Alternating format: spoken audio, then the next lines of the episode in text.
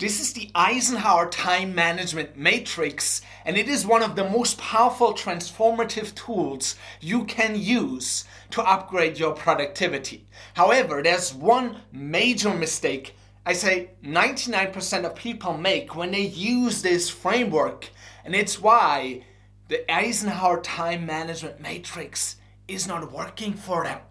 So, if you want to harvest the benefits of using this framework, and stick around till the end of this video in which I'm going to break down the number one mistake that you need to avoid. So let's jump right in. What is the time management matrix? Well, it has four different quadrant. In this left column, we've got urgent work. This is work that needs to be done now. That is urgent. Then we've got not urgent work. This is work that can wait. Then here we've got important. So in this quadrant, the work is important and urgent. And we've got unimportant or not important. So those are the four different quadrants.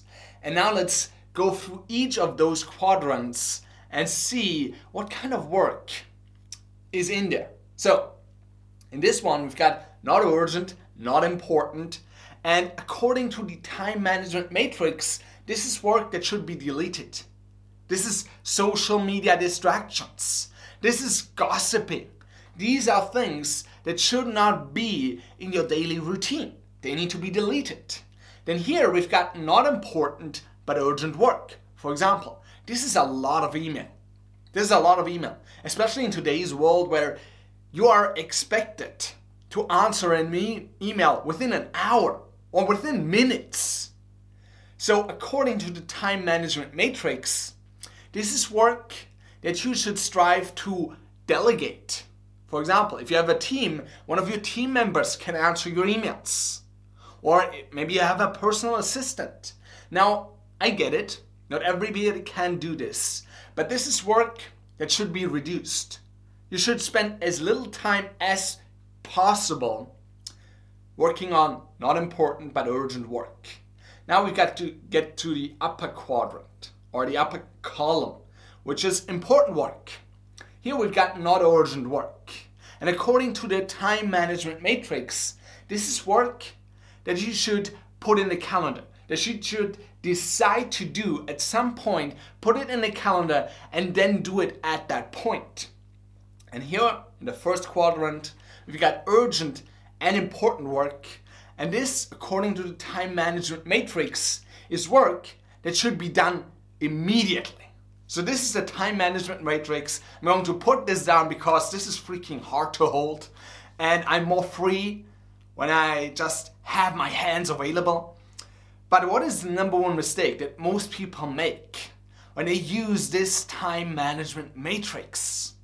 Well, number one, many people spend way too much time in the quadrant number three and four, which is not important work obviously. I mean, distractions are everywhere. But even if you are aware of this framework, there's a mistake that most people make. According to this framework, the work in quadrant number one is most important. It is urgent and it is important, so it needs to be done right now, which means that you always prioritize what is in quadrant number one. And what I've learned from Stephen Covey and his book, The Seven Habits of Highly Effective People, is that if you spend all of your time in quadrant number one, or you spend so much time there, then you're always in crisis mode. For example, let's say you have a bunch of clients, maybe you are a freelancer, and now you look at that quadrant and you say, Yeah, I've got deadlines to come up. Today I need to deliver this project and this project and this project. Well, you go from project to project to project and you're always short of time. But what if you were more strategic? What if you said, okay, how can I prevent myself from getting in quadrant number one all the time? How do I ensure that I don't take the time that is available to its fullest extent? How could I finish sooner? How could I get to a point where the important work doesn't get urgent. And then there's another mistake. Let's say you have clients, of course, you want to have money in your business. But then you also have a goal of, I want to write a book or I want to do videos. Now, this is work that is in quadrant number two. It is important but not urgent. Again, if you only focus on quadrant number one, the work that's going to pay you back years down the road will be neglected. You won't do it. Why would you? Because there's other work. But the most important work is not in quadrant number one, it is in quadrant number two. The important but not urgent. And this is the work.